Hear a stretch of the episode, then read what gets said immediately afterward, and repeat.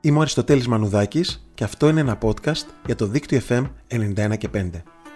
Αν ένα πράγμα λατρεύω στο Δεκέμβρη, εκτός από τα Χριστούγεννα, είναι οι λίστες με τα καλύτερα άλμπουμ, τραγούδια και ούτω καθεξής.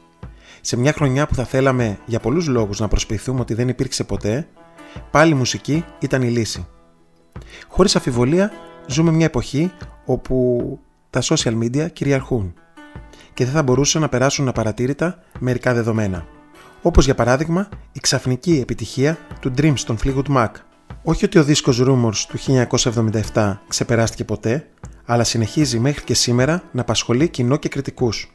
Χάρης σε ένα βίντεο στην εφαρμογή TikTok, η οποία αριθμεί εκατομμύρια χρήστες, όπου ένας τύπος έκανε lip syncing πίνοντας το χειμών του και τραγουδώντας το Dreams, έκανε επιτυχία μετά από 43 χρόνια το συγκεκριμένο κομμάτι, βρίσκοντας έρισμα στο ελληνικό κοινό. Το Dreams έφτασε να φιγουράρει μέχρι και τη λίστα του περιοδικού Rolling Stones με τα 50 καλύτερα τραγούδια για το 2020.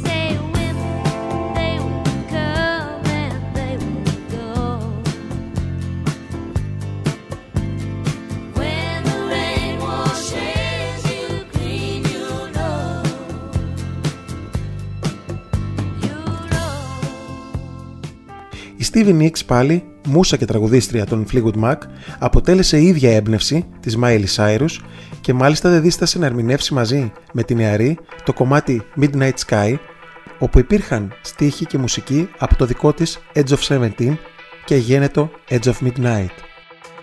Yeah, it's been a long night and the mirror's telling me to go home. But it's been a long time since I felt this good on my own. Ropes. Forever and ever, no more. The midnight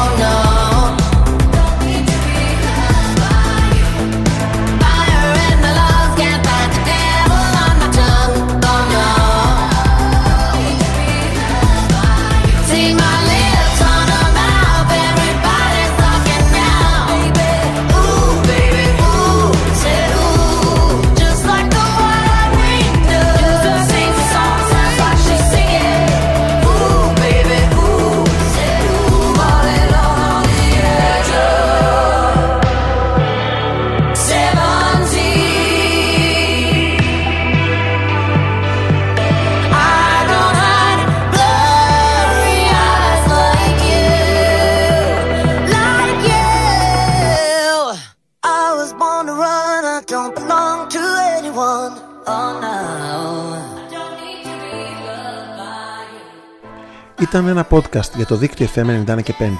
Εσείς μπορείτε να ακούτε και να απολαμβάνετε τα podcast του σταθμού στο www.δίκτυοφm.gr.